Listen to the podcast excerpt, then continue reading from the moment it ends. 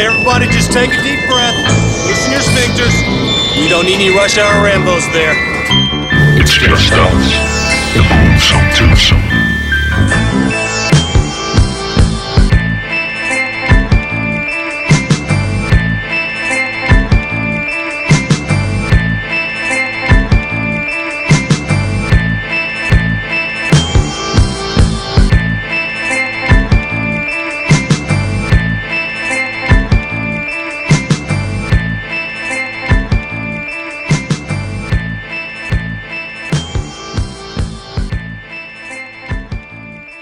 Velkommen til Russia og Rainbows. Jeg er Martin J. Og mit navn er Frodo Baggins. Frodo Baggins. Bjarke Brun. Det kunne også godt lyde som en hobbit nogle gange. Ja. Eller måske. Har du hår på fødderne? Ja, sådan, men, jamen, men jeg vil sige, nogle gange så waxer min kone mine fødder. Så får jeg sådan en trip, men nu skal jeg have ordnet fødder, så bliver de waxet, og så længe hun ikke waxer det ass. Hun waxer også det ass, men det er en anden historie. Nå, anyways, vi har ikke været på et stykke tid, fordi vi har holdt sommerferie, og vi holdt ferie, har vi jo lavet nogle afsnit, som er dem, I hører. Så I har jo nok hørt os alligevel, ja. Men for os virker det som om, at det er 100 år og en lavkage, siden vi har siddet her. Præcis, og så er vi sådan, kan vi stadig huske, hvordan man laver podcast? Det ved jeg sgu ikke. Altså Martin kan jo nok, fordi han laver jo et andet hiphop podcast. Jeg laver Forstadsforbindelsen, og det, der laver vi sådan nogle sygt lange afsnit, så jeg har og skud til G, vores gode ven, som er manden, som var så sød at give mig et fjernsyn på et tidspunkt. Og som jeg har lukket mig til at lave 4 timers afsnit om hiphop. Ja, så hvis du er interesseret i hiphop og ikke er interesseret i film, så vil jeg foreslå, at du får din røv over til Forstadsforbindelsen og hører det. Men til gengæld vil jeg lige sige, hvis du ikke er interesseret i film, så ved jeg ikke helt, hvad du har tunet ind for. Altså, så er det nok det forkerte sted, du er, vil jeg sige. Præcis. Fordi og det her podcast, det handler om kærligheden til popcornfilm. Det gør man. Og ramachanfilm, og monsterfilm, og karatefilm, og alle mulige dejlige basker. The Rush Hours. Yeah. Alle vores Rambos derude, alle vores Russians, og hvad vi ikke Rushbos. I kan i øvrigt høre vores bagkatalog på Stitcher, på Spotify, på TuneIn.com, på iTunes og alle andre steder, du putter podcast i dine ører. Harley motherfucking Luja. Og du kan følge os på facebook.com/RushHourRambos. Yeah, boy. Og vi glemmer altid at sige Instagram. Instagrizzle. Der kan man også følge os. Det kan man nemlig. Det er mest Bjarke, der står for det. Så hvis der er billeder af waxed ass, så ved jeg hvorfor. Og jeg vil sige så meget, jeg har været pretty goddamn lazy. Det har jeg sgu ikke fået. Generelt er vi ikke så gode. Jeg har ikke fået postet så meget. Men jeg skal nok prøve at blive bedre til det. Noget andet, jeg lige vil sige, når vi er i gang med det her. Hvis nu at du er et rigtig godt menneske, så går du lige ind på iTunes og går ned i kommentarfeltet og giver os en rigtig god anmeldelse. Mm-hmm. Fordi så kan jeg godt fortælle dig, så vil der komme til at blive skrevet sange om dig, der vil blive sunget rundt om lejrbål i altid fremover. Ja. Fordi regnbuer vil flyve ned fra himlen, og pizzaer vil blive skåret med knippet med saks alle vejen. Ja, og jeg vil sige så meget, at hvis du ikke gør det, så er du lidt det man kalder en spunk bubble. Så gå ind og gør det, hvis du ikke vil være en spunk bubble. Yeah. Vi har lige været på roadtrip, og vi er begge to iført film, novelty shirts og filmbukser. Jeg har en Jaws t-shirt. Jaws. Og Martin har en Crystal Lake. Krystalsøen. Ja. Yeah. Og vi har en filmbuks på af mærket Adidas. Ja, og jeg tror faktisk min det er Puma. Men skidt pyt. Det er dejligt. Så meget har jeg ikke kigget på din røv i dag, selvom vi dog lige har været på roadtrip. Og det er jo ellers en røv, som er, du ved, hænger på billboards rundt omkring i Ringsted, fordi den er simpelthen så flot. Vi får en tur i Fantasmo DVD og købe lidt sjovt, den hedder DVD, og vi køber Blu-rays. Men det var det er rigtigt. Der mødte vi faktisk også vores gode ven Roben Greis og vores gode ven Bo. Jo. De var også nede at købe Blu-rays. Ja. Det var ikke helt tilfældigt, fordi jeg havde godt hørt, at de nok også ville komme hernede lørdag formiddag. Vi tænkte, vi måske ville møde dem. Så det var meget hyggeligt. Ja. Så skud ud til dem også. Ja. Og til vores nye ven Sune, der sidder nede i butikken, ja, som sælger film. Som I også kommer til at høre et interview med. Eller også har I hørt. Nej, det ved jeg ikke. Det finder vi lige ud af. Jeg tror faktisk, de kommer til det efter. Ja, det. Altså, vi roder lidt rundt i det, fordi der har jo været ferie, og Bjarke og jeg, vi har sådan lavet et par enkelte afsnit, og nu skal vi til at lave nye, og nu skal vi lige finde ud af, hvilken rækkefølge de skal udkomme i. Så det handler også lidt om, om du kan rykke rundt. Det bliver meget teknisk. Ja, det er meget teknisk. Det behøver vi ikke. Og nu er I endnu en gang med til et redaktionsmøde. Og dem holder vi altid online, fordi hvorfor ikke? Ja, og I øvrigt, gigantisk spoiler alert. Mega spoiler alert. Vi fortæller alt. Altså Bruce Willis, han er spøgelset. Det er han. Vi siger det bare, lige fra starten. Ja. Og apropos spøgelser, så din dør giver sig helt vildt der ved siden af. Jamen jeg ved ikke, så er der et vindue åbent et sted, eller... Eller er det bare en del af charmen? Jeg tror bare, det er spøgelserne. Det gør mig ikke noget. Ja. Jeg er ikke bange. Det er ikke noget. Jeg tror jo, at... Who you gonna call? Martins søster. Og apropos Martins, det var en segue. Ja. Fordi vi har jo noget, vi har skyldt hende siden vi startede med at lave den her, det er rigtigt, podcast ting. Så i dagens afsnit handler om Gladiator. The general became a slave. The slave who became a gladiator. The gladiator defied an emperor. Only a famous death will do.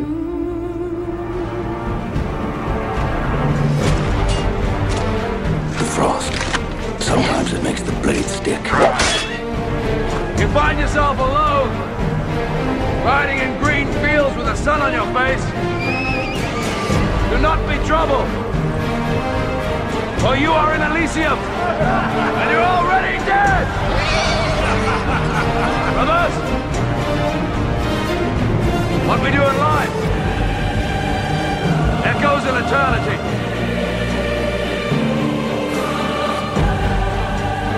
I like Spaniel. I shall cheer for you. My name is Maximus Decimus Meridius, loyal servant to the true emperor Marcus Aurelius, father to a murdered son, husband to a murdered wife. And I will have my vengeance in this life or the next.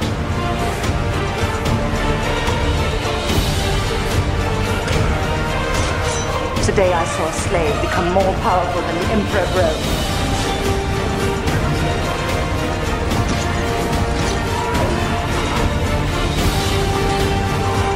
Strength and honor, strength and honor. Are you a man who once said death smiles at us all? All a man can do is smile back. Smile for me now.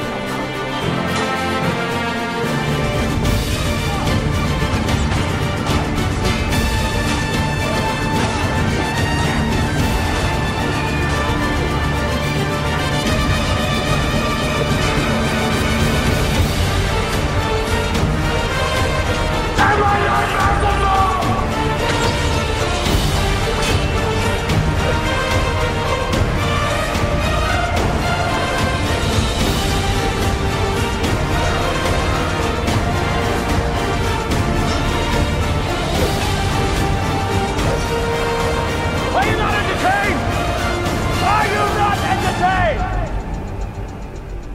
Og der fik I lige en lille hurtig snas.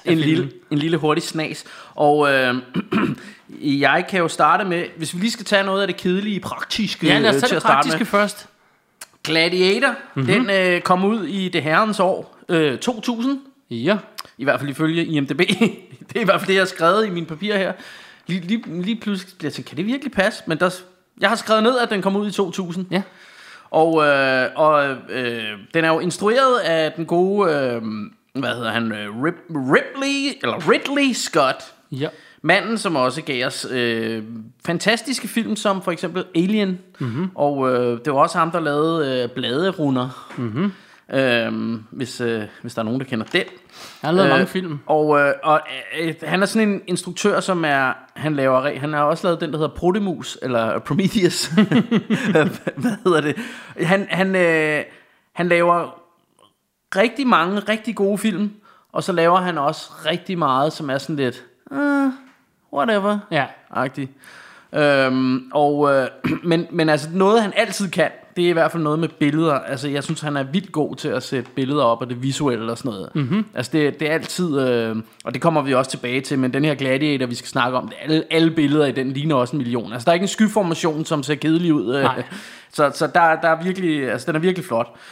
Men som vi jo tit siger, så altså mindre kan også gøre det for os, Russia og Rainbows her, fordi altså det der med, altså der er nogen der går meget op i scenografi og alt sådan noget, og der er vi sgu lidt mere, vi er mere noget god action i hvert fald, ikke? Jo, vi tilgiver lidt mere. Vi tilgiver mere, og vi kan jo godt lide når noget ser pænt ud, vi kan godt lide når noget er flot og virker for os, men vi går ikke op i om det er decideret godt lavet eller ej, fordi jeg tror det er vores kompetencer, det ved vi måske ikke lige så meget om. Ja, eller det ved jeg ikke. Vi har i hvert fald ikke studeret det på nogen måde. Ligesom, altså, hvis man har fået sig en sød kæreste, så hvis hun har en doktorgrad i et eller andet, så er det selvfølgelig en ekstra bonus. Det er da meget sjovt, men hun er stadig en sød kæreste alligevel. Præcis. Og det er lidt det samme, hvis I forstår mit lille billede her på det, men altså... Selvfølgelig er det jo en ekstra bonus, at det ser så godt ud. Ja. Og det er jo virkelig noget... Altså, og selvfølgelig... Film er jo et visuelt medie, så selvfølgelig skal det se fedt ud, men du ved, jeg synes også, det der med, om der er fed action, og om der er hæsblæsende gang i den, og en god historie og så videre, det er altså lige så vigtigt for mig. Mm-hmm. Men for at komme lidt videre her, så har vi den gode Russell Crowe i hovedrollen som Maximus. Yeah. Og Russell Crowe, ham kender man jo for eksempel fra, han var med i den der hed LA Confidential. Han var også med i en anden film som vi har haft taget op her i Russia og Rainbows, den der hedder The Quick and the Dead. Han var med i en rigtig hyggelig film der hedder Nice Guys. Den er rigtig fed. Det er, hvad hedder han, vores Russia og Rainbow Hall of Famer, som jeg lige har glemt navnet. Shane Black, ja, der har instrueret det. Det er det nemlig.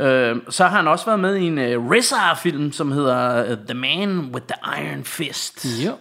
Der havde han lagt sig lidt ud i den film, kan jeg huske. Ja, og han for nylig, altså, sidst jeg så ham, var i den der hedder Unhinged, hvor han spiller sådan en road rage dude, og der er han altså også, han har fået lidt af en skidesæk, det må man sige, men den er faktisk også meget fed, at han er sgu god til at spille sådan en evil bastard også. Men i denne her, der er han virkelig den ultimative seje helt i Gladiator, men det vender vi tilbage til. Så har vi Joaquin Phoenix i rollen som Commodus, og er han egentlig ond eller god, Martin, i den her film? Han er forholdsvis ond, vil jeg sige. Han er rimelig. En lille smule ond. Han er ond med ond på. Ja, han er mega fed i den her rolle, synes jeg. Ja, og det er også noget af det, jeg har noteret, vi vender tilbage til. Men han er virkelig en scene-stealer i denne her film, synes jeg. Men ham kender man... Ja, for nyligt har man i hvert fald set ham spille Joker. Helt fabelagtigt, synes jeg. Så har vi danske Connie Nielsen. Hun spiller rollen som hvad fanden har jeg skrevet? Lucia? Kan du huske, hvad hun hedder? Jeg tror, hun hedder Lucilla. Det lyder forkert. Nå, Lucia, måske. Nej, jeg ved, jeg kan ikke se, hvad jeg har skrevet. Jeg googler den imens. Hende har vi også haft fat i et andet podcast. Hun spillede med i den fabelagtige og undervurderede klassiker, der hedder Soldier, med Kurt Russell. Der er hun med. Og så var hun også med i den der hedder Devil's Advocate, Djævelens Advokat, med Al Pacino, mener jeg. Hun hedder Lucilla. Jeg vil bare lige være helt sikker, inden jeg svarede. Så, så har vi en, der hedder Djimon, Djimon, Djimon Hounsou. I kender mig navn, ikke? Men han spiller rollen som Judah. Det er ham, den afrikanske homie, der også har været med i Blood Diamonds. Og han er faktisk også med i Guardians of the Galaxy.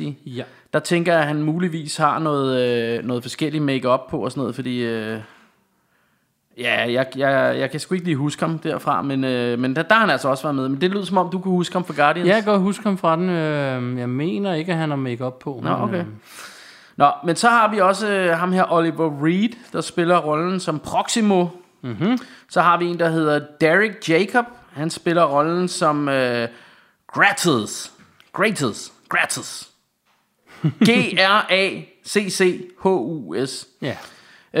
Han var med i den fremragende thriller, der hedder Dead Again.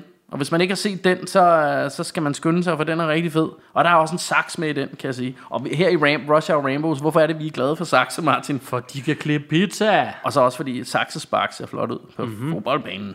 Så har vi endnu en dansker, nemlig Sven Ole Thorsen. Yeah. Han spiller rollen som Tigris. Og Sven Ole Thorsen, han er jo et kapitel for sig, fordi han er jo good buddies med den gode Arnold Schwarzenegger. Og man har set ham i rigtig mange Schwarzenegger-film, blandt andet Running Man og Terminator 2 og Last Action Hero og sikkert mange andre. Den der Red Heat, mener også, at han er en af de nøgne mænd, der slår sig i saunaen. Yeah. Men udover det har han været med i Hard Target, som er en Van Damme-film, som er ret sjov. Og så kan jeg huske ham fra den, der hedder Shane, Dirty Shane. Sådan en ret hyggelig del af Wayans-brødrene. Ja, og der kan jeg nemlig huske, han er sådan en håndlanger i den film. Og der inden helten han banker ham, så siger han lige, say hello to Arnold for me. Og så smadrer han ham. Det kan jeg bare huske, så det var meget sjovt i det. Nå,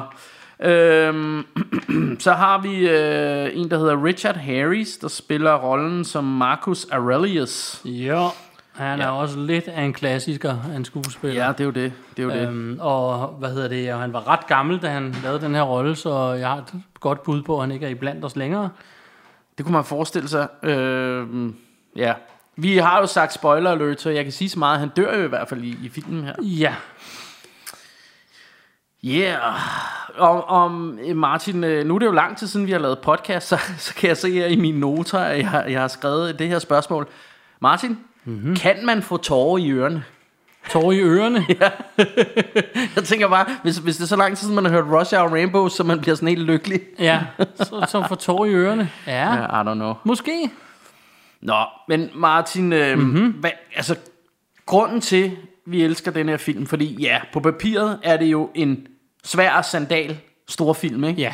Ja. Sådan med, nu var jeg ved at sige ridder, men med det gamle Rom og store scener og du ved, hestevogne og sandaler og svær og så videre, store slag og alt sådan noget, ikke? Yeah. Men det er jo en også af grundene til, at jeg elsker den her film endnu mere, det er fordi i bund og grund, i sin opbygning, der er det her en fucking hævnfilm. Det er en hævnerfilm. Og jeg elsker hævnfilm. Det ved vi jo, eller hævnerfilm. Eller hævnfilm, uanset hvordan vil du udtale det så. Og man kan sige, at der er jo en masse, scener, som sætter det her, altså den her hævn rigtig godt op, og det ligesom det bliver ved, der bliver ved med at blive lagt mere og mere på, som gør, at man glæder sig til at han får hævn på ham her, den onde kejser her. Ja. Men jeg ved ikke, om vi skal vi run filmen hurtigt igennem, eller skal vi bare begynde at snakke? Jamen inden vi når dertil, vil jeg lige spørge dig om din første oplevelse med Gladiator. Hvornår og hvor så du den? Kan du huske det? Det kan jeg godt huske. Jeg kan faktisk, altså af en eller anden grund, så min første oplevelse med den, eller første gang, jeg tror ikke, jeg en eller anden grund havde jeg ikke hørt noget om den. Og så en eller anden morgen sad jeg og så morgen-tv, og der blev den her film anmeldt af Shirley, af alle mennesker. Okay. Du ved hende, R&B-sangerinde derfra.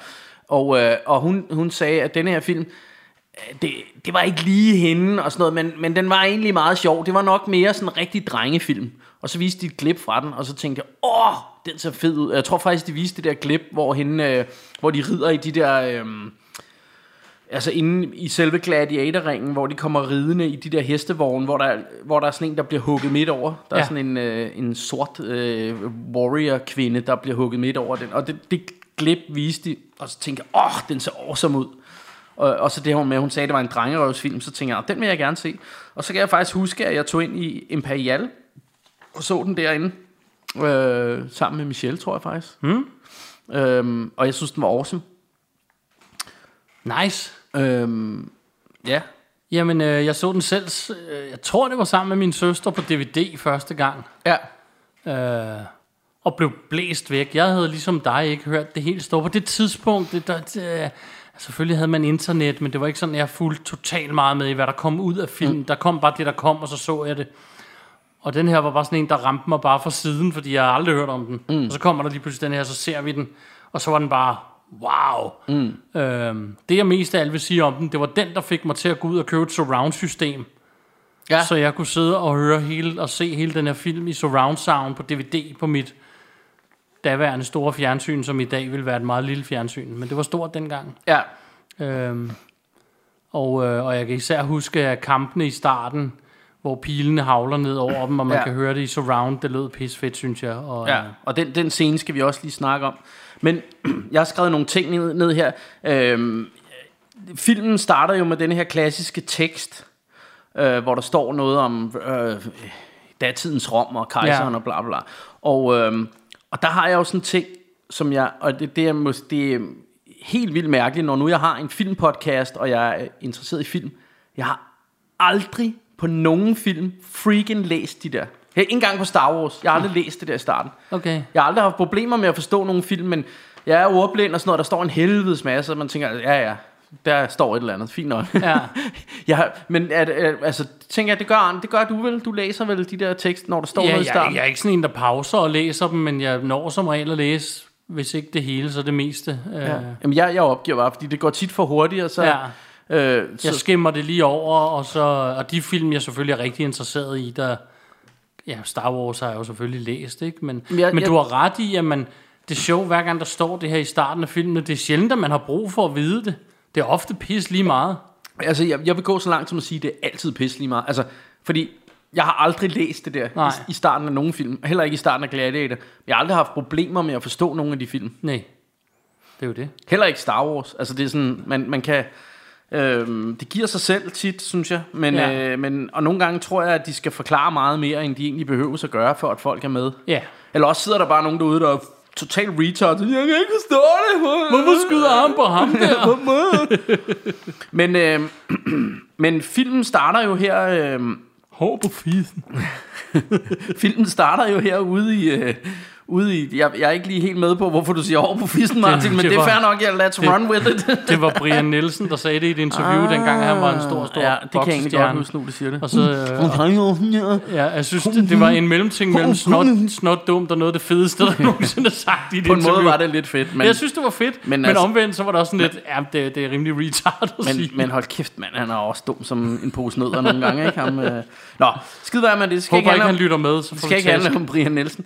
Ja, nej, jeg vil ikke have tv'eren, det vil jeg sige. Vi starter ude i... Altså, de her gode romere, de er jo taget op nordpå et eller andet sted. Jeg tror, det er i Tyskland et eller andet sted, i noget grænskov. Det er i hvert fald, hvor de Germanien siger de, det er Tyskland, så det må være... Og det er jo sådan nogle lidt vikingeragtige. De er i hvert fald sådan lidt vilde, de folk deroppe, ikke? Og er sådan lidt vikinger, berserker, vildmænd der, ikke?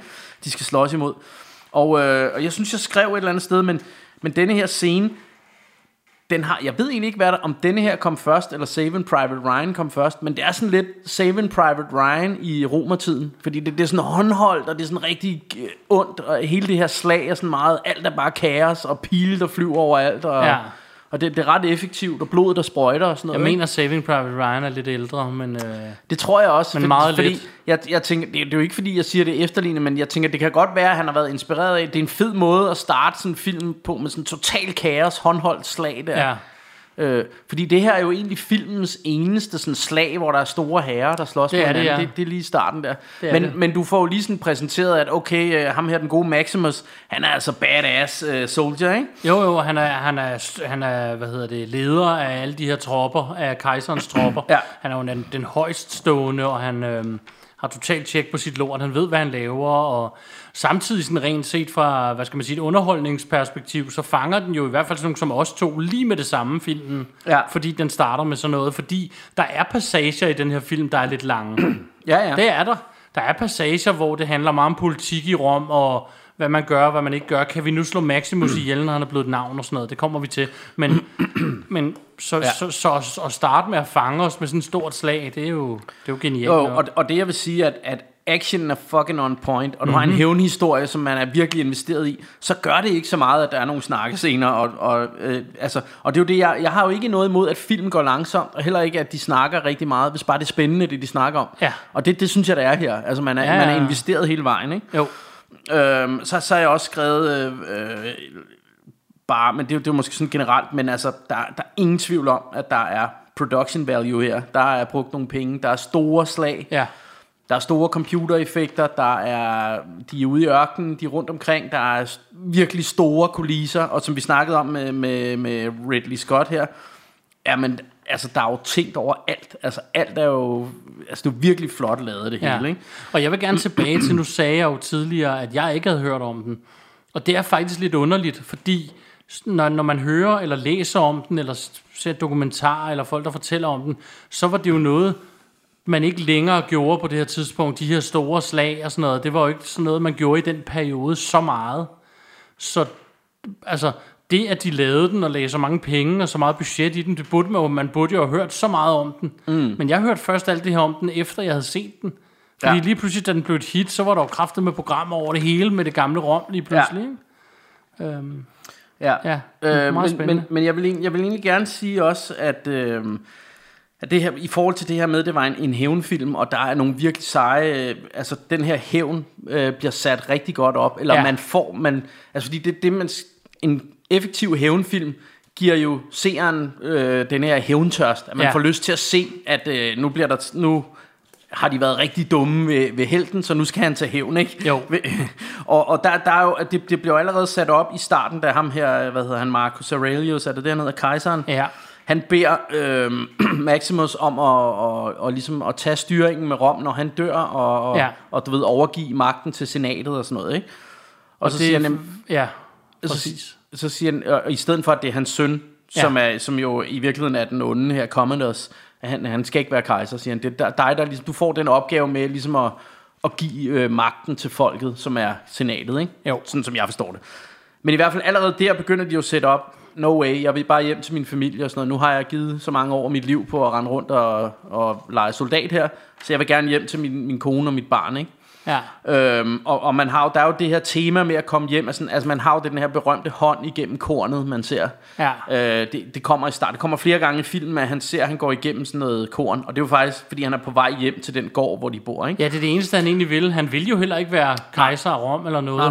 Nej, så hele den der, det handler jo om at komme hjem, og det er jo ligesom det, han gerne vil. Og det er også det, man kan sige, spoiler alert, til sidst, når han dør, så ser du netop det der med, at han kommer hjem, og hånden igennem kornet, og alt det der, han kommer hen til. Det, familien og sådan noget. Hvad hedder det? Men det, jeg bare ville frem til, det var, at det gør jo så hævntørsten så meget større, når man så ser, hvad der er, der sker med den familie, han gerne vil hjem til. Fordi de bliver jo slagtet og hængt og brændt. Men de sætter jo nogle ting rigtig nemt og meget godt op. Altså, det er virkelig velskrevet med... Blandt andet, altså de sætter hans karakter så vildt op, at da han får det at vide, så siger han, nej tak, og så siger han, det er netop derfor, det er dig, der skal være det. Ja. Fordi du begærer ikke magten, du vil være den bedste til at lede Rom. Ja, og man kan sige, at ham her Commodus, han har jo sendt soldater ned for at slå hans kone og barn ihjel, og de bliver brændt, og de bliver hængt op. Nu springer vi lidt i handlingen. Nå, men nej, det er bare for lige at fortælle, hvordan hævntingen bliver sat op. Og senere så siger han også det her med, at your wife moaned like a whore, and your son squealed like a pig og sådan noget, ikke? Så det er jo sådan noget, der helt fra starten bliver det sat op, og det bliver bare sådan, det bliver kørt igennem, så det var bare for at sige, at det bliver sat op fra starten af, men undervejs i filmen, så bliver der hele tiden added on på det her. Du må også springe lige så meget i det, du vil. Ja. Jeg tænkte bare, nu skulle vi lige have den der færdig med ham. Nå, men det er fair, jeg er helt med. Men ham Commodus der, han er jo virkelig...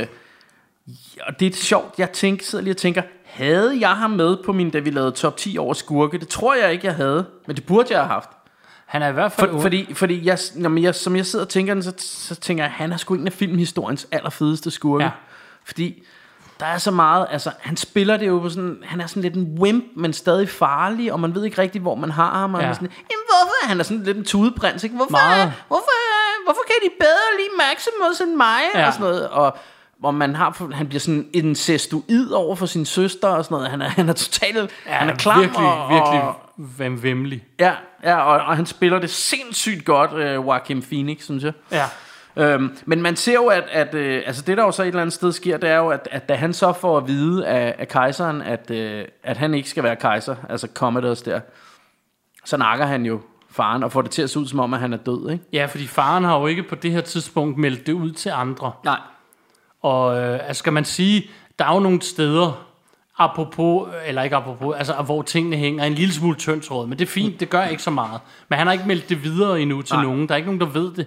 Så i det, han dør, kejseren, jamen så er det jo hans søn, der overtager, og ingen ved det andet. Man kan jo i hvert fald sige, altså man tænker jo, at ham faren, der er jo en grund til, at han har valgt, at det Commodus ikke skal være kejser. Yeah. Så han ved jo nok godt, han er lidt off, ikke? Så det er mærkeligt, at han vælger at fortælle ham det i ene rum, inden han har fortalt det til nogen andre. Ja, yeah. Det er jo netop det. Fordi det gør jo, at der er ingen andre end hvad hedder han, Maximus selv, der ved det, ja. at han faktisk havde tænkt sig, at det var ham, der skulle være kejser. Ja. Og så slår han jo ham ihjel. Og så er det jo, at Commodus, han simpelthen beder sine soldater om at tage Maximus ud i skoven og narke ham derude. Og så i øvrigt... Ja. Og så siger han til ham, hvad hedder det, hovedsoldaten der, eller generalen, eller hvad fanden han er, ham der... kommer ind til Maximus og så siger, nu tager vi ud og henretter dig, ikke? Så siger han, men sørg lige for, der ikke sker noget med min kone og barn. Og så siger han bare, they will join you in the afterlife. Ja. Og der ved man allerede, nu er han sur, ikke? Jo. Der er nogle ting her, der sådan er lidt, for mig lidt uforstående, fordi Maximus er en opfundet karakter. Det er Commodus delvist også, ment på den måde. Altså Marcus Aurelius har jo fandtes i virkeligheden. Ja. Og ikke alene... gik han ind for, at det skulle forblive i familien, men jeg mener også, at han var med til at indføre det. Så i virkelighedens verden, så ville han aldrig ansætte en anden på tronen end sin søn. Ja, okay. Fordi det var sådan lidt noget, han troede på. Det er i hvert fald noget, man siger i historien, hvor man så ved det fra, ved jeg ikke. Nee. Så det er lidt sjovt, at... Og det eneste, jeg vil sige, for jeg har ikke noget mod sådan noget her, fordi de har aldrig sagt, det er en rigtig historie. De har sagt, at den er bygget på en sand tidshorisont og sådan noget. Så det gør mig ingenting. Jeg synes bare, det stadig er lidt mærkeligt. De kunne reelt set have kaldt kejseren hvad som helst, og så havde vi ikke behøvet at tænke på det. Ja. Så det er lidt underligt. En ting, jeg også har tænkt lidt her i starten, og nu er det ikke... Altså, jeg er jo elsker den her film, men jeg synes, det er lidt mærkeligt, det der med... Han regner med, at Maximus er blevet slået ihjel nu. Han skal jo tages ud og henrettes, og at han overlever, det ved ingen jo. Nej. At de tager ned og dræber hans familie, så de ikke ved det. Okay, det kan jeg godt leve med. Men det der med, at de har brændt dem og hængt dem, og jeg ved ikke hvad, alt muligt. Hvad er pointen? Nå, men de er bare onde. Ja, netop. Bare der er ingen pointe i det. Det er bare fordi, det er en hævnerfilm jo. Han skal have hævn over noget. Hvis du tager tiden i betragtning, kan jeg forstå voldtægten. Men det der med, at de er blevet brændt, de er blevet hængt, de er blevet alt muligt. Det hele er bare smadret, hvor det sådan lidt... Det kan jeg simpelthen... Ja, okay. Det er som nok bare mig, men jeg synes... Det er bare for at vise, hvor onde de er. Ja, men det synes jeg også, det skal der være plads til. Selvfølgelig. Fordi man hader virkelig ham her. Hvad hedder han? Joaquin Phoenix karakter her. Det gør man. Ja, fordi han bliver jo en rigtig douchebag, men de viser jo også bare, alt hvad han gør er douchey. Ja. Altså når han sidder og kommer tilbage til Rom og sidder i senatet, og han sidder og drejer med det der sværd. Det er rigtig fedt. Ja. Han laver karakteren rigtig godt. Han sidder med det der sværd med spidsen nede i jorden og bare sidder og drejer det som en eller anden lille lorteunge, der ikke aner noget og keder sig. Ja. For der møder, han keder sig over det her senat og alt det der. Ja. Og hvad hedder det? Og jeg synes også her, når vi lige snakker døden, altså familiens død der. Ja, lad os gøre det. Hvad hedder han? Jeg vil bare lige nævne, at Russell Crowe, han spiller jo helt suverænt der med savl ud af kæften og alt muligt, han finder dem og sådan noget. Han spiller helt vildt godt.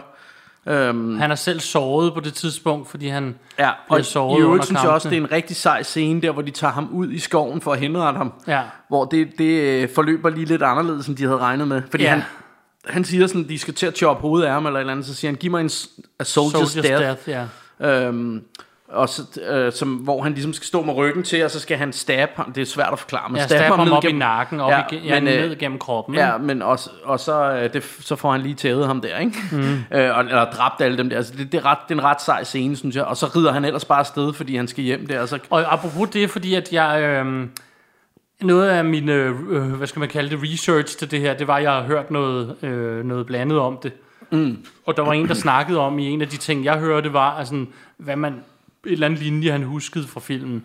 Og mange husker mange af de her Father of a Murdered Child og alle de her. En ting, jeg altid husker, det er Praetorian, som er det, han råber der, hvor han der kun er en tilbage af de der. Ja, hvor han rider hen imod ham. Ja, og det er så også det, han bliver skadet, ikke? Men der er kun en tilbage af de her, som han prætorianer på en hest, hvor han bare råber Praetorian, så står han bare der med et sværd og er her badass og overlever en hest og en Praetorian. Det synes jeg er meget sejt. Ja, ja. Og så igen, nej, det ved jeg ikke, om jeg har været inde på, men altså, alt er jo i top her. Kulisser, kostymer, ja. Altså det hele spiller bare, ikke? Og det gør det jo også, og det er det, jeg så også gerne vil. Jo, det vi egentlig ville frem til, det var det her med, at jeg synes jo, scoret, soundtracket, ja, er super fedt. Det er rigtig fedt. Vi har både det her sådan heltetema, som jo har sådan... Nu vil jeg skåne jer for at sidde og nynne det, men det har lidt den her sådan rigtig sådan helte... nu kommer helten-agtige ting, ikke? Og så har vi det her sådan lidt mystiske Ancient Egypt, når han er derude i ørkenen, hvor du har sådan det her... sådan noget klagesang, hvor det lyder sådan, men det er sådan lidt mystisk og gammelt egyptisk og sådan noget, og så har du det her The Great Rome-agtige musik og sådan. Altså, musikken... Den har jo også en lille smule en rejse, den her film, fordi hvis de skal forestille at være i Germanien, som du selv er inde på, det må være et eller andet form for Tyskland, eller omkring hvad der i dag er Tyskland. Ja. Og Rom ligger et stykke fra Tyskland, og han skulle være, de kalder ham Spaniard, så Spanier, og det ligger på den anden side af Rom, så et eller andet sted, folk kommer alle vegne fra, men Rom var jo også stort, og så han på et eller andet tidspunkt må han jo, da han bliver fanget altså, eller fundet. Jeg ved ikke, om han er i Egypten, men det ligner sådan noget Mellemøsten-agtigt, der hvor han er henne og slås. Ja, men det kan det jo ikke være, fra Tyskland til Rom, der er du i hvert fald ikke i nærheden af... Nej, men jeg tænker, der han bliver taget og skal kæmpe... Det er jo så på hans egen farm, og hvis han er Spaniard, så er han vel i Spanien. Så det skal være Spanien. Tror du ikke det bliver? Skal det ikke forestille at han bliver taget med længere væk? Altså det er ligesom der er sådan en ligesom sådan lang hvad hedder sådan en som Rocky også har en montage, hvor man sådan ser at han ligger og sådan noget, og han bliver kørt afsted på en hestevogn og sådan noget. Men det er jo bare fordi han kommer over hen der hvor der er giraffer og hvad hedder det kameler og alle har turbaner på og sådan noget. Det er jo så det, men det importerer de jo og sælger, så det kan jo godt være nede ved kysten. Nå, det kan selvfølgelig godt være. Jeg har bare hele tiden tænkt at nu er han kommet til Mellemøsten. Jeg ved ikke om det står, det har jeg ikke lagt mærke til. Altså, grunden til at jeg nævner det her, det er fordi jeg ved det nemlig heller ikke, men det er faktisk en ret spændende rejse. Og jeg har desværre ikke nået sådan noget research, om nogen rent faktisk har fundet ud af det, eller om nogen nogensinde har udtalt sig om det. Jeg kunne ikke finde noget. Nej. Fordi som sagt, det burde være et sted i Europa, og det der kunne være, det var at de kunne være i nærheden af havet, hvor merchants kommer over fra Egypten og lignende i skibe og sælger giraffer og slaver og... Jamen det er bare fordi der er slaver og giraffer, og det ligner sådan noget ørkenlandskab. Man ser også at han kører igennem sådan noget ørkenlandskab. Der hvor han er sammen med ham her, hvad hedder han, Juda, hvor han siger... Jeg tror han hedder Juba med B, men... Nå, jeg har skrevet Juda, men det kan da godt være, det er en B. Men hvor han har sådan et sår på armen, hvor der er fyldt med mad, ikke? Og så siger han, no, they will clean it og sådan noget, ikke? Og der synes jeg det ligner sådan en ørkenlandskab, men det kan der selvfølgelig også være i Spanien jo. Jamen det er det. Så det ved jeg ikke, men den har i hvert fald også musikken der bliver, altså i den del af filmen bliver musikken sådan meget egyptisk på en eller anden måde, eller mellemøstlig på, altså det her sådan en klagesang der lyder sådan lidt mellemøstagtigt på en eller anden måde. Men det er jo det. I don't know, det er også lige meget. Nu prøver jeg lige endnu en gang at google. I hvert fald så synes jeg at vi blev introduceret til ham her Proximo, som jeg synes er en grineren character, ham hans slavehandleren der, eller hans master der, han bliver, gladiator. Og der er blandt andet den her scene, hvor han snakker om, at han har solgt ham homoseksuelle giraffer. Den ene, you sold me queer giraffes. Sådan der, han er sgu meget sjov. Og så kommer der jo noget af det sejeste, altså nogle af de allerførste der gladiator-scener herude i det her... Mellemøsten, eller hvor fanden det er, eller nede ved havet, eller hvor fanden det er. Men altså på denne her sådan lidt mindre gladiator-scene her, hvor det virkelig virker sådan dirty, og du ved, han chopper bare hovedet af folk og sådan noget. Are you not entertained? Og alt det her. Det er bare super, super fedt. Og nu ser det ud som om du er ved at finde et eller andet her. Jeg prøver bare at finde det. Altså igen, prøv lidt søge på det. Der står, som vi rigtig snakker om, Germania, så West Germany. Og han løber eller skrider hjem, og der står også Hispania, som er Spanien. Og lad os se, der er noget med Southern Gaul, som er Frankrig, Pyrenæerne, som er bjergene, som han har været igennem for at komme tilbage til Spanien. Der ser jeg supplies der.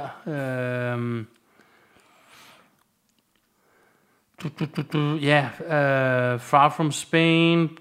Det ser ud som om, at de ting, de får, er importeret fra udlandet. Det ved jeg også, Rom gjorde meget. Altså, ja, ja. De havde jo også løver og tiger i Colosseum, som folk kunne se, og de kommer jo ikke fra Italien. Altså, det er jo det her med, det er sådan ørkenagtige landskaber, og alle har turbaner på og sådan noget, men du har sgu nok ret. Altså, det foregår i Europa. Det vil være en lang tur, og det vil heller ikke sådan passe helt.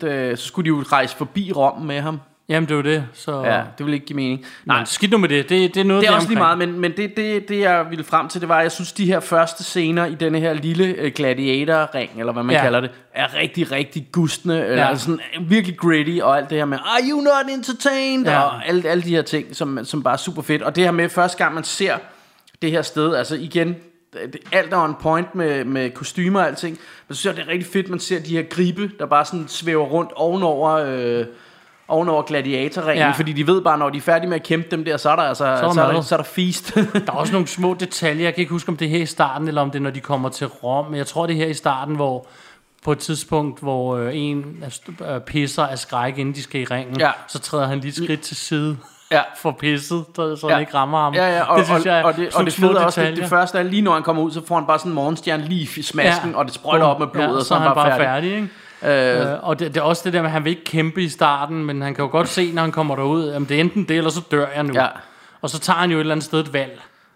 Så der må vi jo gå ud fra som seere, at her der beslutter han sig for alright, fuck them all, så slår jeg dem ihjel, og så hævner jeg mig eller andet, ikke? Jo, og det er jo ligesom da så ham her Proximo, han fortæller ham at jamen Rom har åbnet op for de her gladiatorer igen, som er Commodus, der har åbnet og så, dem i, og så siger han, at man kan blive en fri mand, og så kommer man til at stå foran kejseren, og så ved han, Maximus, så ved Maximus, okay, hvis jeg kan komme til at stå foran kejseren, så kan jeg få min hævn.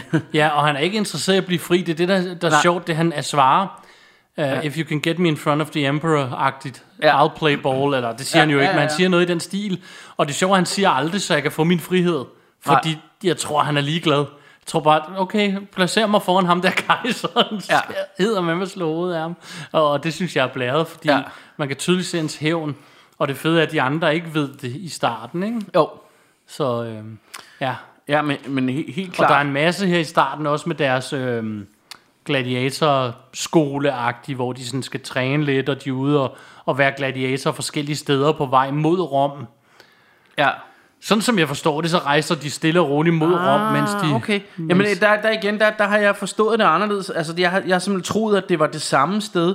Altså der, are you not entertained? Det har jeg troet, de to kampe, man ser der i starten, at det ligesom var samme altså, lille arena. Jeg siger arena. Ikke er det. Jeg synes bare, de implier, at de sådan rejser rundt, eller at de er på vej mod noget. Det kan også godt være, om det der er det samme sted, det kan du lige så vel have ret i, som jeg kan. Men i hvert fald ser man jo, at publikum, de kender ham derude i det område. De råber Spanien. Ja, Spanien kommer han til at hedde, ikke? Ja. Og så...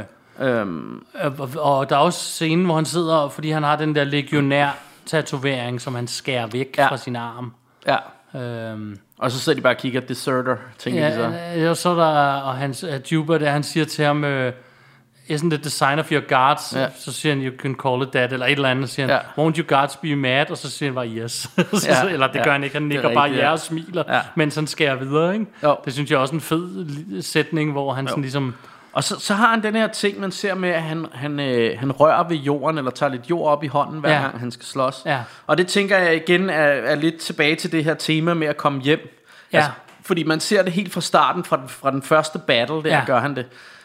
Og det hænger lidt sammen med det her med, at han er i virkeligheden bondemand, og sådan noget, lige skal tjekke jorden og sådan noget, tænker jeg.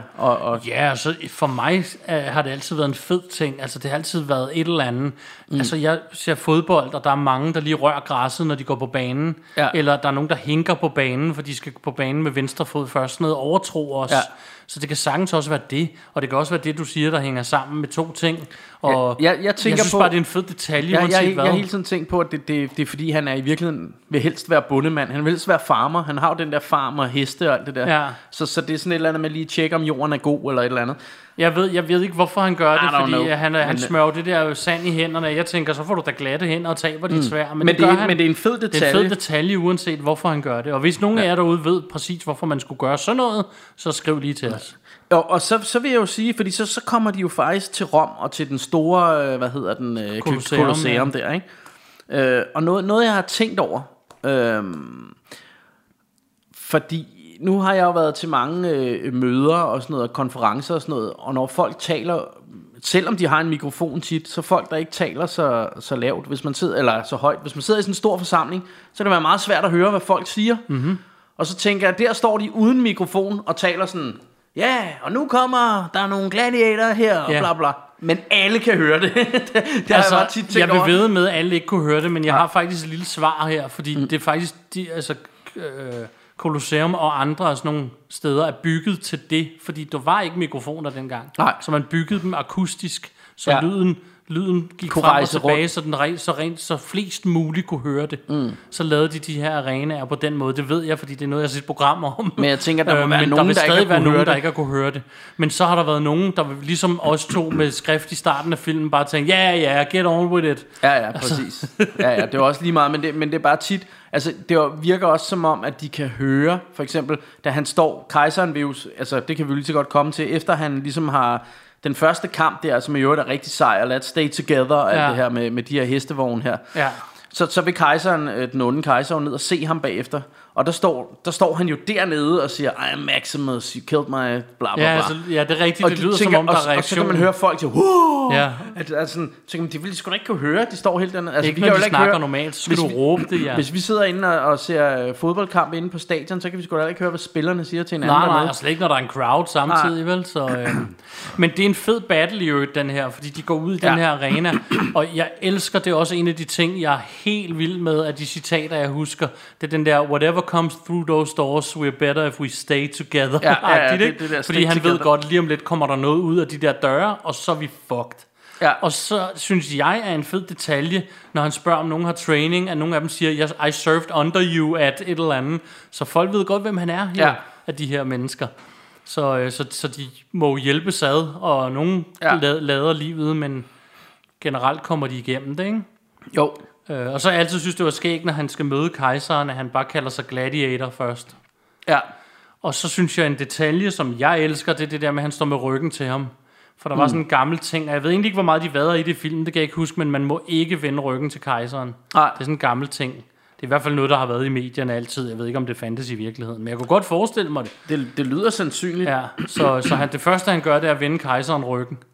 Og det gør man normalt ikke. Og så ikke tage sin hjelm af, det gør man som regel heller ikke. Og der er mange ting, han gør for at provokere, ikke? Jo. Og så synes jeg, så får vi jo en masse med denne her ting med, at hende her Connie Nielsens karakter her, Lucilla, altså det der med, at she's living in fear, du ved, hun bor sammen med ham her, og hun ved ikke rigtigt, hvor hun har ham, og han er jo et super incest, han vil jo rigtig gerne knalde hendes søsteren der, ikke? Han har fat i hende flere gange. Ja, og han ligger også sådan og nusser med hende og sådan noget, og det er totalt sådan akavet for hende. Ja. Og samtidig kører der jo det her plot med, fordi hun bliver jo også totalt våd i trusserne, da hun ser, at det er Maximus. Ja, for de kender hinanden. Og man har jo øvrigt set, at jeg ved ikke, om de skal forestille, de har haft et forhold tidligere. Men måske i hvert fald noget før hans kone og sådan noget, fordi de er inde på noget i starten, at der måske kunne være noget kærlighed. Ja, og hun virker også som om, hun, it's Maximus og sådan noget. Hun står med hinanden, altså så hun kan godt se, he's a strong piece of man meat. Ja. Så hun er sgu lidt... Han er en sheik. Hun er sgu lidt lun på sheiken her, ikke? Og man kan også sige, hvis de mænd, hun plejer at have i sit liv, er ligesom ham her Commodus, så kan jeg sgu godt forstå, at han er lidt mere tiltalende, fordi han er der galt en suget prinsmand. Og han vil jo...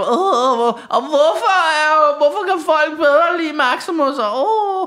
Why do you think? Han er som whiner. Hvad hedder det? Men samtidig kører der også det her plot med senatet. Jamen, det var nemlig det. Og så vil hun jo prøve ligesom at hjælpe Maximus, og der er også en scene, hvor hun kommer ned til ham i fængslet og sådan noget. Og hun vil jo rigtig gerne gnave ham direkte i brædderne og alt det her. Ja. Men og så samtidig så har hun så fat i ham her duden fra senatet og vi prøver at lave sådan en stor Great Escape. Ja. Og der er jo også noget med at efter den første kamp der er der en af hans soldater, der giver ham de her trædukker, han har af sin kone og barn, og siger, vi er camped uden for byen og sådan noget. Ja, der er stadig nogen, der vil følge dig. Og... Ja, præcis. Så de er ved at sætte sådan en plot op, hvor... Og det fede er faktisk, at på det her tidspunkt, første gang jeg så filmen, så tænkte jeg, okay, jeg ved, om han så på et tidspunkt får en hel hær. Jeg ved, om den bliver sådan epic til sidst. Ja. Spoiler alert, det gør den jo ikke. Men jeg synes stadig, den er episk, men ikke på den måde. Det synes jeg også, men min tanke er sådan lidt... Det kunne også have været en bladslutning. Ja. Så er det blevet, altså hvis det blev sådan lidt, hvad hedder det, den der med Mel Gibson, hvad hedder den, med Braveheart, hardagtig med sådan nogle kæmpe slag og sådan noget, ja. Ikke? Men hvor de vælger lidt mere at gå den der gladiatorvejen, det er kampene inde i arenaen, der er det seje, ikke? Og jeg skal jo også lige sige, fordi som sagt, for at gentage mig selv, jeg kan rigtig godt lide den her film, og jeg vil egentlig ikke have den på andre måder. Det er ikke det. Men det kunne også have været sagt. Første gang jeg så den, kan jeg bare huske, da han siger det, we're camped outside et eller andet sted, så tænkte jeg, hvis han får samlet en hær og bare marcher on Rome, det kunne være epic. Men det er sjovt. Jamen det kunne det faktisk, og det er rigtigt, hvad du siger. Men jeg tror faktisk, jeg havde det sådan første gang, jeg så den, at hver gang de der scener kom, hvor hun skulle rundt og lave politisk spil bag kulissen og sådan noget, så tænkte jeg, nå, get on with it, lad os få noget gladiatorkamp, og lad os få, komme videre med hævnhistorien. Ja. Sådan tror jeg lidt, jeg havde det. Fordi man ved jo godt et eller andet sted, igen spoiler alert, det her, det er doomed to fail. Altså, hun får jo ikke noget ud af det her, og det gør hun jo heller ikke. Men så kommer der jo den næste gladiator-scene, og der er vi jo nødt til at snakke om den gode Sven Ole, der siger... Det er rigtigt. You who are about to die, we salute you! Ja. Eller hvad det er, han siger? Those who are about to die, salute you. Det var noget, man sagde til kejseren. Ja. Man salutede kejseren, inden man var i kamp. Det var meget normalt. Og super duper dansk sang. Og igen vil jeg sige, at Maximus nægter at sige det her i nogen som helst af kampene. Ja.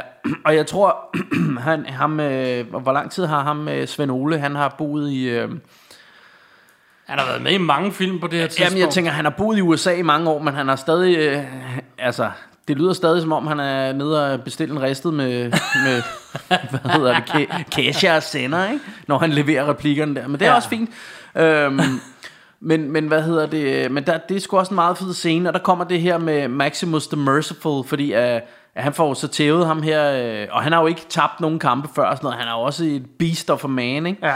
Det er faktisk meget sjovt med ham, Sven Ole, der går sådan en historie om, eller jeg har hørt ham fortælle det der om, at på et eller andet tidspunkt, han har, givet, Steven Seagal et cirkelspark, så han har gået direkte i brædderne på sådan en filmsæt, fordi han var en douchebag. Det har jeg hørt mange sige om Steven Seagal, sjovt nok. Og så ham her Sven Ole, han gav ham lige sådan en karate kick, så han fløj i brædderne. Nice. Og det var vist noget med, han selv har sagt, prøv at sparke mig, prøv at se. Og så har han bare fyret ham direkte i brænden. Nå, det er en anden historie, ja. Men i hvert fald synes jeg, han kan nogle meget sjove historier, ham her, den gode Sven Ole. Jeg ved, Roben på et tidspunkt har været til foredrag med ham, hvor han fortalte nogle af de her historier og sådan noget. Også den her ting med, og det var også en Rom-ting, som faktisk, det her er jeg dyrkede meget med det gamle Rom, og det er faktisk delvis forkert, men det er det der med thumbs up eller thumbs down, om man skal overleve eller ikke skal overleve. Ja. I virkeligheden var det thumbs up eller thumbs sidelæns. Nå, okay. Og i virkelighedens verden, men i film og i populærkultur er det thumbs up eller thumbs down. Det giver også mere mening i forhold til... Den der med tommefingeren sidelæns, det var fordi du laver den der ind over halsen. Okay. Men i hvert fald så kører han jo tommelfingeren ned, kejseren. Så han skal slå Sven Ole Thorsen ihjel. Men hvad hedder han? Den gode Maximus, han siger, fuck no, jeg gider ikke adlyde dig. Nej, så lige meget, hvad han siger, så siger han bare... Jeg er en alfahan, jeg er en silverback gorilla, jeg gider ikke adlyde dig, selvom du er kejser. Så han smider sværdet, og så begynder de jo med det her. Og det er jo det, der er fedt, fordi han bliver jo endnu mere frustreret, kejseren, fordi... Selvom folk jo gerne vil have... Altså, folk står jo og råber på, kill, kill, kill, og så gør han det ikke alligevel. Det er alligevel, de elsker ham alligevel, fordi så bliver det bare Maximus the Merciful, ikke? Og det der er fedt, det er, at han er så frustreret over det komme. Det er så ligesom et lille barn, som du siger, han sidder og hyler over det der. Ja. Han whiner, ikke? Og det der er fedt, og det synes jeg sådan det politiske spil i, men Maximus allerede fra starten når at blive så stor så hurtigt, at han vil tabe endnu mere ved at slå ham ihjel. Ja. Ja, altså, så han kan ikke bare til en martyr, han kan ikke bare slå ham ihjel, og det synes jeg faktisk er en rigtig fed ting, fordi i mange af de her film, der sker altid det, hvor man tænker, hvorfor fanden dræbte du ham ikke bare? Men nu, det kan her der har de et svar, her har de en forklaring. Det kan han ikke bare, det er politisk. Ja. Så han slår ham ihjel, nu synes vil hele Rom vende sig mod ham. Ja, og det med, at han tog, ham her, Sven Ole Thorsen, hvad var han hed? Tigris. Altså han var jo sådan en, der aldrig havde tabt i kamp, og sådan noget, så han havde faktisk regnet med, nu sætter vi ham ind, plus at vi slipper tiger løs, så nu dør han. Ja. Men det gjorde han så bare ikke. Nej. Så det er jo også meget sejt, ikke? Men så er der jo det her så efter det her, så kommer der den her ret fede scene, hvor kejseren han opdager, at Connie Nielsen har været lidt en skarnsbasse og været rundt her og sat alle mulige plots i gang. Og så er der en ret sådan intens scene, hvor han sidder med hendes søn. Og der er jo rigtig meget med ham, sønnen her, det her med, at hun frygter for hans liv, fordi et eller andet sted, så han er jo next in line i forhold til tronen, så hun ved godt, at ham her Commodus, han kan godt finde på at slå ham ihjel, ikke? Jo. Men han sidder og læser op i sådan en bog, han sidder på skødet, hvor hun kommer, hvor han så bare siger, ja, den her historie handler jo om en, der blev stukket i ryggen, og sådan noget, ikke? Ja. Og så ved hun, så sidder hun bare, fuck mand, han ved det. Ja. Det er en ret fed scene også. Ja, der er mange af de der ting, der er ret fede. Og igen, så vil jeg gerne tilbage til Joaquin Phoenix' rolle, han er så freaking evil i den, og alt han gør er sådan lidt... Enten er det helt whiny, bitchy, børneagtigt, ellers er det totalt underspillet og møgundt, og han er faktisk de mest ubehagelige mennesker, jeg har mødt i mit liv, det er dem, du ikke aner, hvor du har, og han er sådan en, hvor når han siger noget, og så ved du ikke rigtigt, hvor meget han mener det, og hvordan han mener det, og hvis du siger ja, så får du tæsk, og hvis du siger nej, får du muligvis også tæsk. Altså, du ved, sådan er han, og jeg synes, det er så fedt. Han er så freaking evil. Ja, og det er bare det. Og samtidig er han en wimp, ikke? Fordi det er jo ikke ham, der giver nogen tæsk, men han har folk til det. Ja. Men du ved ikke, hvad han kan finde på. Nej. Vi har nogle døre, der står og klapper. Ja, jeg tror, der er dørene lige nu. Der er et vindue, der er åbent et eller andet sted. Ja, det er fint. Nå, men hvad hedder det? Ja, så på den måde er han er jo pathetic, samtidig med at han er evil as fuck, ikke? Ja. Så det er sådan ret, altså han er ynkelig, ikke? Det er sgu meget sejt et eller andet sted, eller det er godt lavet det der med, at man sidder og tænker, at han er farlig, og man er bange for ham, men samtidig er han ynkelig. Ja. Det havde været rigtig fedt, hvis det var en gyserfilm, vi lavede om lige nu med alle de døre der. Ja, de går helt amok. Altså, jeg har lyst til at finde det der vindue og lukke det, men fuck det. Nå, men hvad hedder det? Men altså, han bliver ved med sine feje tricks her, fordi han går jo ind, han har jo fanget, Maximus og alle hans soldater. De fanger dem i plottet, ja, fordi de når ikke at få ham fri og gjort alt det her, som der var meningen. Og så ser man, at Maximus, han er blevet hængt op i loftet. Og så kommer han ned, så vil kongen jo selv slås mod ham her, men han starter lige med at stikke ham med sådan en kniv i siden der. Ja. Og jeg tror faktisk, at den også forgiftet, fordi der er et eller andet med på et tidspunkt, han sidder og snakker om noget gift og sådan noget. Det ved jeg ikke. Jeg har altid bare tænkt, at han bare skader ham.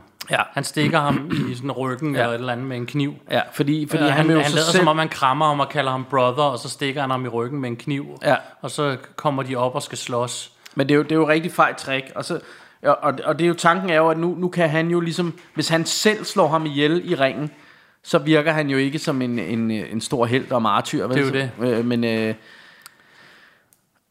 han starter jo også med at... Og så blev der slåskamp mellem dem. Den er vi glemt. Og det gør der jo, og det ender jo hverken værre eller bedre, end at den gode Maximus, han stabber kongen i halsen, så han krasser. Ja. Så ja, lige præcis. Og hvad hedder det? Og det er en meget fed kamp. Jeg synes længdemæssigt er den sådan passende.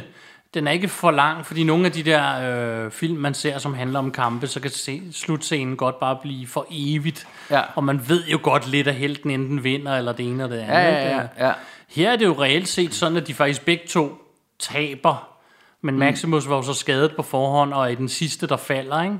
Jo. Og så er det fede, den der slutning, hvor Connie Nielsen siger, så bær ham dog væk, han kan jo ikke ligge her, og så mener hun selvfølgelig Maximus og ikke kejseren. Hun løber også ned til ham, hun er jo ligeglad med kejseren. Ja, så, men det der også er... altså fordi jeg har det faktisk sådan, det har vi jo tit snakket om, det her med klimaks i film og sådan noget, også i gyserfilm, det her med, at jamen, til sidst, når han ligesom står ansigt til ansigt med Freddy Krueger, så er det jo bare en kamp. Så er det bare en kamp nemlig. Så er det ikke uhyggeligt mere. Nej. Sådan har jeg det også lidt, altså jeg kan egentlig godt lide lange actionscener som klimaks, men jeg kan bedre lide de her, det var da vildt så meget det. Åbn den. Ja, det gør det. Ja, vi undskylder derude, men vi har nogle døre, der står og klapper, men nu åbner vi bare døren, så smækker den med et ordentligt brag. Nå, men jeg kan egentlig bedre lide de her scener, hvor altså for eksempel som med hestevognen, og det her med, der er sådan en action set piece, hvor der er alle mulige forskellige ting, de kan bruge og sådan noget. Det bliver sådan lidt mere hæsblæsende og underholdende at se på, hvor man kan sige sådan en tvekamp, hvor det bare er to, der står og slås. Jo, men det er da meget fedt, det er meget exciting, men jeg tror mere sådan, som et klimaks er det her, mere sådan et følelsesmæssigt klimaks, og det her med, at man får den der hævnforløsning med, at han får nakket ham til sidst, ikke? Og man tænker, yes mand, fuck ham, ikke? Jo, lige præcis. Og så er det rigtigt, ja, så siger hun, bær ham væk, og så er det ham, hun mener, ikke? Og så slutter den jo så med det korn igen, du snakker om, at han ligesom kommer hjem. Og det får også at fuldende det tema, så siger hun jo også, go to them. Ja. Og der tænker hun jo, hans kone og barn, ikke? Ja. Og så ser man også, ligesom han kan se dem for sine øjne der. Og hun får også sagt til, hvad hedder han, Gracchus, at nu, det ligesom, nu skal han redde senatet. Ham, den eneste, der har været cool af senatorerne på daværende tidspunkt, eller på nuværende tidspunkt i filmen. Ja. Han er den eneste, der har prøvet at plotte med dem og været cool omkring det, så kigger hun på ham og siger, nu er det jeres tur til at få det til at spille, ikke? Og, så reelt set er så begynder den anden dør at smække, det går skide godt her, og det er jo så igen, det er jo sådan en utopi, fordi hverken det ene eller det andet fungerer bare lige på den måde, det er jo politik og alt sådan noget fisk, men i filmmedfører, der fungerer det helt fint, det her. Og jeg kan huske første gang jeg så den, der var jeg bare sådan, wow, hold da kæft, hvor var det et episk værk det her. Helt enig. Ja. Jeg synes også den var freaking awesome. Og jeg synes ikke, det er ikke sådan en film, hvor jeg har en skuespiller, jeg kan sige, phoner den ind eller noget. Jeg synes, de gør det godt alle sammen. De gør det på godt, og som vi også var inde på, det her med kulisser og kostymer og alt sådan. Altså der er virkelig gjort noget af det. Og jeg mener også, der er jo selvfølgelig noget tidlig CGI i forhold til det her Colosseum og sådan noget. Det fungerer sgu også noget, fedt. Og det fungerer okay, ikke? Man kan godt se det i dag, noget af det, men for sin tid, jeg lagde ikke mærke til det dengang. Jeg synes bare, det var godt lavet. Men er du sikker på, eller jeg synes i hvert fald, tigerne så ret fede ud. Jamen de er, så vidt jeg ved, også kun klippet ind, altså sammen. Ja, og jeg mener at huske, at man godt kan se, at de ikke helt har været i samme scene i virkeligheden. Ja. Men, klar, men det er ikke sådan nogle helt animerede tiger i hvert fald. Det ligner rigtige tiger. Der er også det der med Colosseum, som jo i virkelighedens verden, og jeg har jo været der, så det er meget spændende. Så højt. Det er jo smadret, og der mangler helt den ene side og toppen og alt muligt af Colosseum. Så de har jo taget den oprindelige, og så har de prøvet at bygge ovenpå, og noget af det er ved CGI, og noget af det er små modeller. Ja, der var også noget med, at i det virkelige Colosseum, der var ikke det der gulv på. Altså der er ligesom åbent ned til der, hvor slaverne var nedenunder, og tigerne og alt det her. Ja, nej, der har været et eller andet, fordi de kunne både flotte det og alt muligt. Man har kunnet meget med Colosseum. Jo, men det jeg mener nu, hvis man går ned og ser Colosseum nu, så mener jeg ikke, der er det der gulv på. Så nej, der er nogle gange, så du kan se direkte ned. Ja, der kan du se ned til det, der var nedenunder. Lige præcis, og i den her er der, gulvet på, ikke? Der er gulv ovenover og sand på det. Og, ja, præcis. Ja, lige præcis. Enig, jeg tror, du mente det modsatte. Så det er jo ret... Altså det spiller sgu. Altså det gør det, og altså det er virkelig. Jeg kan ikke engang huske, om den vandt Oscars. Det burde den freaking have gjort. Men jeg er faktisk ikke sikker på. Jeg følger aldrig med i sådan noget. Nej, det gør jeg heller ikke så meget. En ting, der er sjov, fordi nu har jeg været i Colosseum, og det var super fedt, for jeg elsker det gamle Rom og hele den der historie, og jeg er herglad for at stå der. Har været der et par gange i øvrigt. Og dengang var det jo gigantisk. Ja. Og nu, hvis man har været i parken, så er det sådan lidt, større er det jo heller ikke. Så, men dengang har det været kæmpestort. Dengang har det jo været gigantisk, ikke? Ja. Hvis du har været på et nuværende fodboldstadion, så har du været på noget, der er noget stort eller større, ikke? Så det er ret skægt. Men det var bare en tillægsinfo til jer, der ikke skulle have været en tur i Roma. Ja. Udover det, så får den altså 10 ud af 10 stjerner fra mig. Den får 10 stive pikkemænd herfra også. Verdens bedste film. Det er verdens bedste film. Det er et mesterværk. Og hvad er det tredje sæson, vi er i gang med nu? Det er det. Og nu kan jeg stoppe med at høre fra søsteren, at jeg skal lave et afsnit om Gladiator. Ja. Men er hun så bare sådan en, der finder noget nyt? Så finder hun sikkert bare en ny film. Jeg kan huske, at vi havde jo den kære Bo, som altid snakkede om Ninja The Domination. Ja. Den lavede vi så, altså Ninja 3 der, den har vi lavet. Gå tilbage og hør et fremragende afsnit om den. Ja, lige præcis. Og lige så tænker jeg, så får man lidt fred nu. Ja. Men siden da, så har han ikke snakket om andet end Shaun of the Dead og Miami Connection. Så det bliver vi jo nok også nødt til på et tidspunkt. Men det kan være, det er det samme med din søster. Så begynder hun at sige, nu skal I lave min søsters børn eller et eller andet. På bryllupsrejse. Søsters børn i Rom. Ja, altså, hvad hedder det? Ja, men skud ud til Swester. Ja, yeah.